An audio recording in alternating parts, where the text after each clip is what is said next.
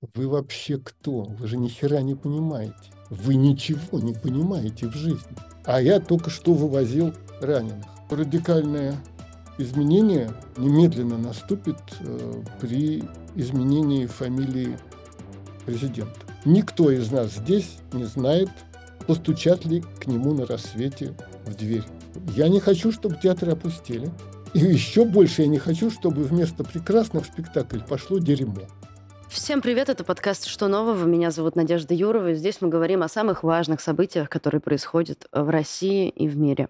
Собственно говоря, о последних заметных новостях, о тенденциях, об их последствиях, а также о театре, журналистике, истории и не только, мы поговорим с журналистом, обозревателем «Новой газеты» Александром Минкиным. Александр Викторович, здравствуйте. Здрасте. 9 мая было совсем недавно. Э, где вы были в этот день? Как вы его провели? Дома. Я посмотрел. Если вас интересует, смотрел, смотрел. За Россию, за наши доблестные вооруженные силы, за победу! Ура! Я зашел на Кремлин.ру и стал открывать речи президента 9 мая, год за годом, и смотреть. И очень интересно. Значит, предыдущие 4 или 5 лет он не упоминал союзников вообще. Нету. А в прошлом году он вообще сказал, Россия одна. В этот раз он упомянул э, армии некоторых государств, и что было совершенно новое, он сказал, и мы, значит, приветствуем Китай, который тогда э, геройски воевал с Японией. Помним и чтим подвиг воинов Китая в битве с японским милитаризмом. До Путина, мне кажется, никто так не говорил, но сейчас ему Китай, конечно, вот. И повод нашелся, так сказать, ну как это называется, ну сделать приятное. Но я жалею, что не было воздушного парада. Всегда есть шанс, что какой-то самолет э, как-то неправильно полетит. А будет ли когда-то такой момент, что перестанут отмечать 9 мая в России? Думаю, нет. А изменится ли отношение к этому празднику на государственном уровне? Я думаю, что сейчас те люди, у которых к 9 мая э, возникло негативное отношение, это называется перенос. Негативное отношение к Путину, его политике, перенеслось на русскую литературу, на русскую музыку, на русские книги. Это отвратительная, э, ну, к сожалению, понятная история, отвратительная история. Я вам скажу, из всего, что я слышу со всех сторон, вот если бы мне задали вопрос, кого бы ты оставил из комментаторов, если бы тебе сегодня надо было оставить одного, я бы сказал, это Арестович. К сожалению, я слушаю его очень редко, потому что чаще всего он разговаривает с людьми, э, которых я не слышать, не видеть не могу, по физиологическим причинам. В июне 2005 года вы опубликовали в МК статью, которая называется «Чья победа?», а, и сказали там, что мы не победили или так победили, но проиграли. Что вы имели в виду? Очень просто. Значит, ну, это отдельная история, пожалуйста. Я написал эту статью, в 1988 году это была перестройка, гласность тогда пришла. В 2005 году главный редактор МК говорит, а вот твоя статья «Чья победа?», давай ее напечатаем. Я сказал, Паша, будет скандал. Времена очень изменились. Ну, ты же не отказываешься от своих слов? Нет, не отказываюсь. И она вышла в МК. Если бы я знал, какой будет скандал, я недооценил я чувствовал, но, но и близко даже, я бы отказался, я бы не стал этого делать. Потому что мне аукается, вот почти уж 20 лет аукается эта публикация.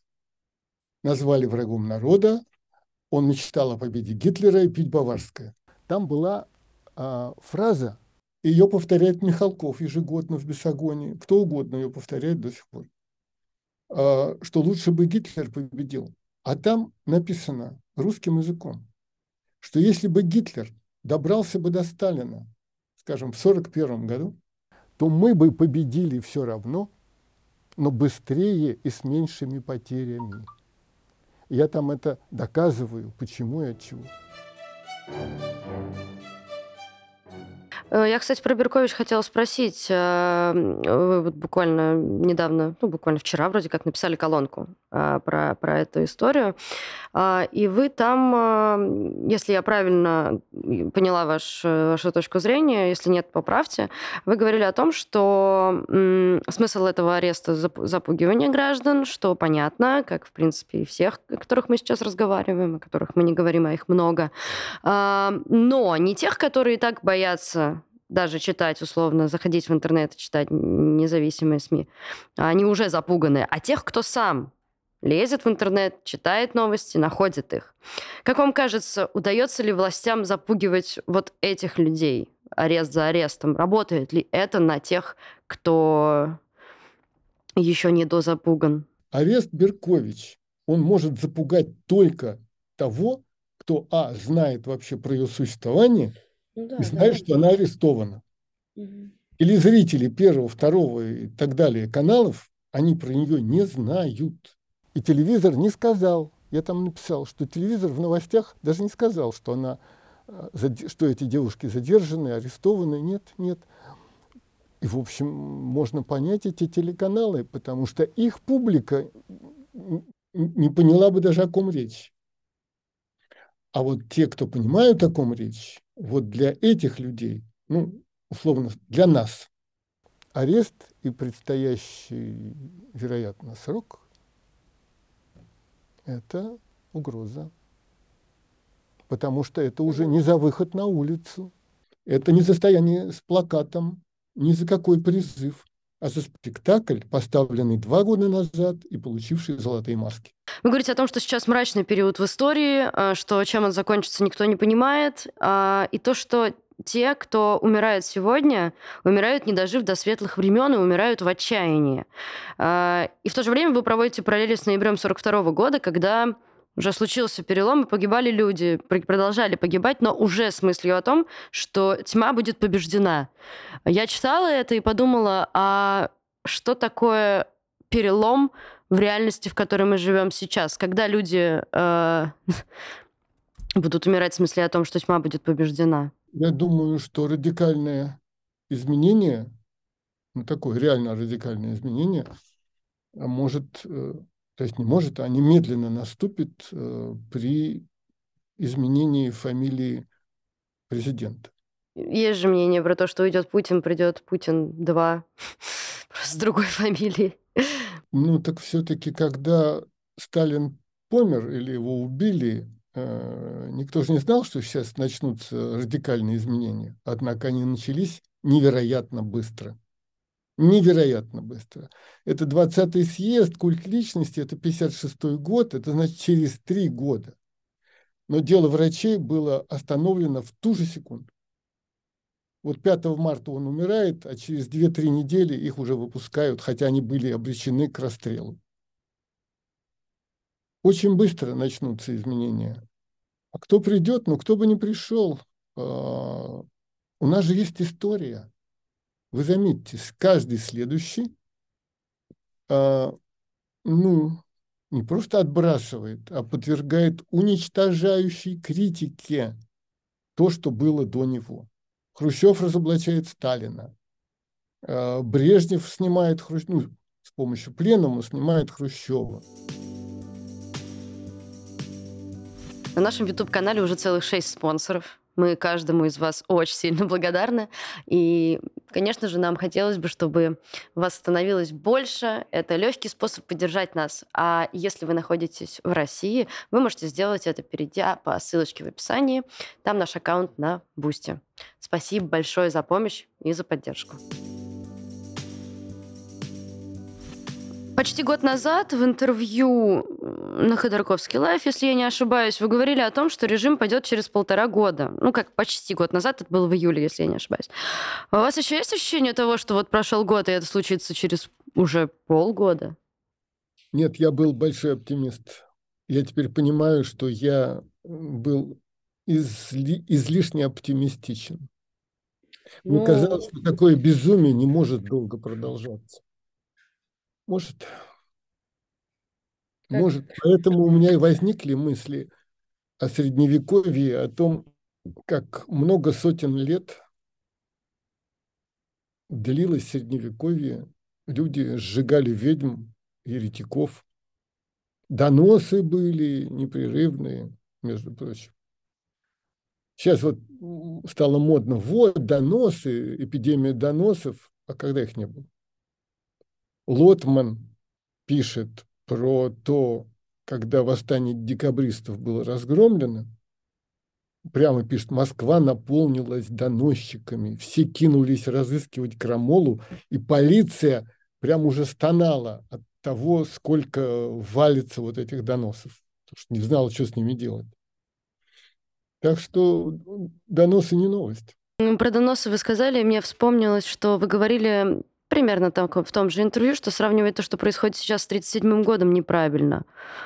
Как вы думаете сейчас об этом? А, и если вы все еще думаете, что неправильно, с каким другим историческим периодом вы бы сравнили то, что сейчас происходит? Значит, э, есть разница, есть принципиальное сходство. Я, кстати, недавно вот только что написал об этом, что да, это не 1937 год по числу жертв. Вот тогда эти жертвы исчислялись сотнями тысяч и миллионами, а теперь пока что десятками, сотнями, максимум тысячами. То есть разница на 3-4 порядка. Порядок – это нолики. А сходство принципиальное, важное. Никто из нас здесь не знает, постучат ли к нему на рассвете в дверь. Группа неприятных людей. Они там будут называться полицейские, ОМОН, неважно, Росгвардия какая-нибудь. Никто сегодня не знает, постучит ли к нему на рассвете, ну, то, что я назвал в тексте группа захвата. Никто.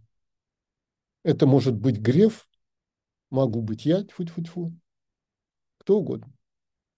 Mm. этого не спасет Нобелевская медаль. А он же ее продал. Ну, значит, не спасет. Вы упомянули, что родились в 46 году. Сейчас вот мы находимся в том периоде времени, когда совсем скоро э, новые фронтовики э, вернутся, вернутся в Россию. Какую роль в будущем России, как вам кажется, они сыграют? Это очень тяжелый вопрос. Точнее так, это не вопрос тяжелый, это перспективы тяжелые. Потому что вернутся люди, а все люди, неважно, они русские, советские, американские, какие угодно, они возвращаются с войны э, с посттравматическим синдромом, научно говоря. Они научно, они очень агрессивны, легко, э, ну, с одного стакана становятся сильно пьяными, становятся, не контролируют агрессию. Я это наблюдал, у меня есть друзья, которые прошли Афган. Вот такие вот ребята. И, к сожалению, стакан, и начинаются бешеные глаза. Бешеные глаза. И остановить этого человека, ну, Сань, ну останови, ну перестань, ну он тебя не трогал. Это не люди. Слышите, да? Они, вернувшись сюда, в мирные города, для них все прохожие простите, я так думаю, может, какой-нибудь психолог меня опровергнет. Это будут не люди, это кто вообще? И я это испытал на собственной шкуре. Я был на а, Первой Чеченской войне несколько раз. И какой-то раз я был не день, не два, а, наверное, неделю. Причем я там был под обстрелом. Причем я попал под обстрел из, из установки «Ураган». Это незабываемое совершенно ощущение. Я был очень рад, что мои штаны остались сухие, потому что это невероятно. Вот. А, и вот я вернулся оттуда, прилетел с самолета в Москву, а так случилось, что вот я днем прилетел с войны, а вечером какой-то вернисаж, я уж не помню где, в доме художника, что-то такое. Ну, открытие выставки какой-то. Я шел по улице, мне все были очень странные, они неправильно ходят, у них неправильные лица. Это какие-то не люди, а это были просто мирные москвичи. И там на вернисаже с бокалом красного вина я все время вот так стоял и думал, блядь, вы вообще кто? Вы же ни хера не понимаете. Вы ничего не понимаете в жизни. Они были для меня абсолютно чужие люди, которые ни хрена не понимают в жизни. А я только что вывозил раненых. А мимо меня какая-то тетка, знаете, такие были э, сумка на маленьких колесиках. Два колесика. Сумка и ручка. В ней картошку возили. Вот она в этой сумке везет ребенка, а у него в боку торчит осколок снаряда. Прямо торчит из тела осколок снаряда. Она его куда-то везет. Мы вывезли раненых. Я пошел, к, значит, там нашел в подвале какого-то капитана раненого в Грозном, в подвале в Грозном. Я перебрался на нашу сторону, там э, это миссия Красного Креста. И у них есть машина. Я говорю, дайте машину вывести капитана. Чеченцы отдают. Не можем.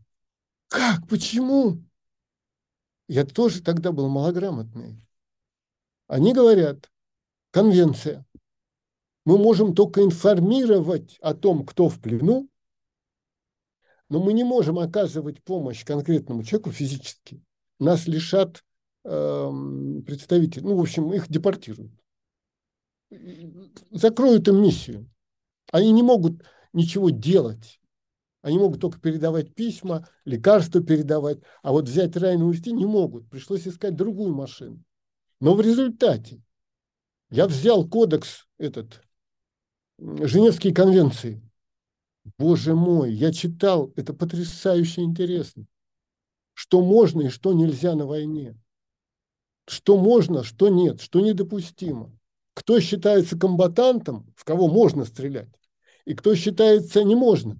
И вот представьте себе, если э, в какой-то деревне боевики давайте сейчас не искать слова, да, это же была чеченская война, и э, с федеральной стороны этих чеченцев называли боевиками тогда. Сейчас могут называть террористами, Рамзан называют шайтанами. Так вот, если в деревне находится группа вот таких вот боевиков, то жители деревни не виноваты что эти люди там находятся и прячутся в их домах. Потому что жители мирные, деревенские, хоть бы и городские, они не могут оказать сопротивление. Если в их деревню, или в их город, или в их дом зашла какая-то вооруженная группа, то жители этого дома не могут этому воспрепятствовать. У них нет для этого ни оружия, ничего. Они только могут дрожать от страха. Так вот, в этой ситуации Категорически нельзя открывать огонь по этой деревне или по этому дому неприцельным оружием, то есть из пушки, или кидать бомбу. Только прицельным огнем, когда э, стреляющий точно видит, в кого он стреляет. Понимаете, да? Нельзя использовать неприцельное оружие по деревне, в которой засела группа боевиков. Потому что могут пострадать не могут, а обязательно пострадают мирные люди. Сейчас все то же самое. А, значит, разрушения, которые мы видим на экранах телевизоров, а кто там бывал, тот видел живьем, разрушения чудовищные, это не прицельный огонь. Вот такие дела. Рыжаков, Крымов, э, Рахильгаус, э, Хиджакова, Хаматова, Назарова. В общем, все вот эти вот фамилии, которые... Э, ну, хорошо, давайте про про политику, да, окей. Список можно продолжать долго. Это люди, которые уехали. Что было бы, как вам кажется, если бы они остались в России? За что? Ну, могут, конечно.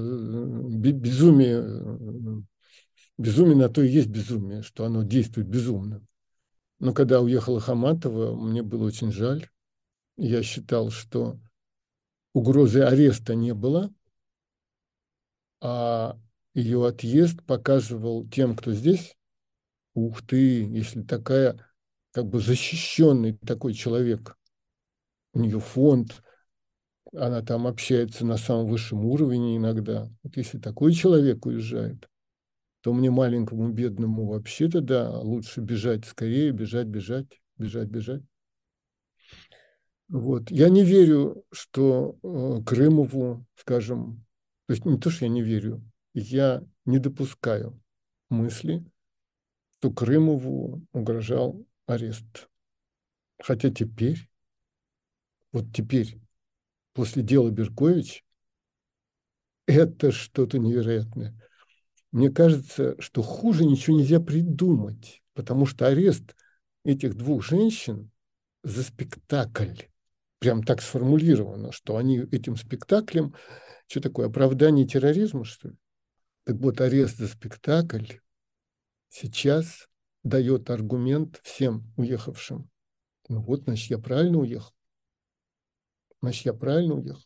Между прочим, Рехельгаус уволен из театра школы современной пьесы, которую он создал, но он не уехал. Вот только что его студенты э, в ГИТИСе, его курса, играли спектакли дипломные. То, что осталось от этих спектаклей. Вот. И новый курс ему набрать не дали. Насколько я знаю, ни спектакли поставить ему не дают, ни студентов набрать ему не дают. Могу сказать, как только я услышал, что уволен Могучий, это просто ужасно. Я взял билет, полетел в Питер, срочно смотреть спектакли, которые называются «Три толстяка».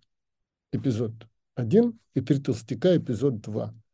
И я собирался 1 июня быть там опять, чтобы посмотреть «Три толстяка» эпизод 7. И я заранее знал, что это гениальная штука, потому что в главной роли... Во-первых, эти два, первый и второй эпизоды, это шедевры. Невероятные силы. Просто невероятные силы. А эпизод 7 был поставлен на э, Сергея Дрейдена. И вот два-три дня, как стало известно, что Дрейден умер. Вот умер Дрейден, и спектакль «Три толстяка» эпизод 7 исчезает не по воле политических подлецов, а вот волею судьбы. Я вполне допускаю, что происходящее, которое уже скоро полтора года происходит, ускорило его уход Семена Дрейдена, потому что великолеп... великолепный, талантливейший артист и при этом очень нежный человек. Кто не видел, посмотрите, он у Сакурова играет, по-моему, главную роль в фильме «Русский ковчег», а еще посмотрите, он играет «Окно в Париж» у Мамина. Посмотрите, вы просто почувствуете, что это просто вот как у Маяковского облако в штанах. Вот Дрейден – это нежность в штанах. Интересно послушать, как вы э, относитесь к позиции Хабенского. Перед Хабенским были, был поставлен ультиматум. Значит, или ты каким-то образом убираешь из театра Назарова, ну, либо что-то. Мы этих бумаг не читали, и мы при этом разговоре не присутствовали. Но сомнений нет, что это не он придумал, что это не его инициатива. Убирать репертуарного актера, он не сумасшедший. И Назаров сказал, в интервью рассказывал, что Хабенский ему объяснял, какие последуют репрессии. Будь я на месте Назарова в этой ситуации, я бы, безусловно, написал заявление об уходе добровольно, без всяких просьб со стороны Хабенского. Это первое. Второе. Это художественный театр. Хабенский не просто директор, не администратор, он актер. Он в это время ввелся в спектакль «Сережа» на роль Каренина. Это спектакль, поставленный Крымовым. И Хабенский спектакль не только сохранил в репертуаре, но и ввелся на главную роль, хотя мог бы этого и не делать. Я не хочу, чтобы театры опустили. И еще больше я не хочу, чтобы вместо прекрасных спектаклей пошло дерьмо. И сохранять гениальные постановки, если есть такая возможность, их надо сохранить. Про Хиджакову интересно послушать. Ну, это жертва э, негодяйских распоряжений. Ей же все спектакли закрыли, сняли, сняли, сняли. Опять же, я, э, э, у меня уже были места забронированы в Театр наций на спектакль Могучего «Последний ангел», по-моему, называется. Накануне спектакля звонок. Извините, спектакль отменен. Почему? По техническим причинам. И я, по-моему, в Фейсбуке написал, и я знаю, как зовут эту техническую причину. И мы все знаем, я написал, и мы все знаем, как зовут эту техническую причину. Тем не менее, пока что в Москве идут потрясающие спектакли. Вот это вот пока что мне уже второй раз хочется за это зацепиться и спросить, как вам кажется, как долго продлится это пока что. Театральный мир, он настолько хитрый, он умеет говорить изоповым языком. Юрий Любимов репетировал Бориса Годунова. В это время умирает Брежнев, и к власти приходит Андропов. А я в Ереване на Шекспировском фестивале. И узнав, что умер Брежнев, и первое место занял Андропов, а в театре догадки репетируется Борис Годунов, я бросил шекспировский театральный фестиваль в Ереване, в первый же самолет прыгнул и прямо из аэропорта на прогон, на генеральную репетицию, потому что я знал, что в Борисе Годунове практически в самом начале разговаривают два боярина. Какая честь для нас, для всей Руси. Вчерашний раб, татарин, зять Малюты, зять палача и сам в душе палач – возьмет венец и барма Мономах. Видите, да, Андропов уцаряется, а там взять малюты, взять палача и сам в душе палач, а мы знаем, что Андропова, во всяком случае, уж точно в Венгрии называли палач Будапешта. Театр выживет, он их переживет, палачи. Про кого это я? Про Андропова, наверное. Или про Бориса Годунова. Нет, про Ивана Грозного. Вот я, я вспомнил.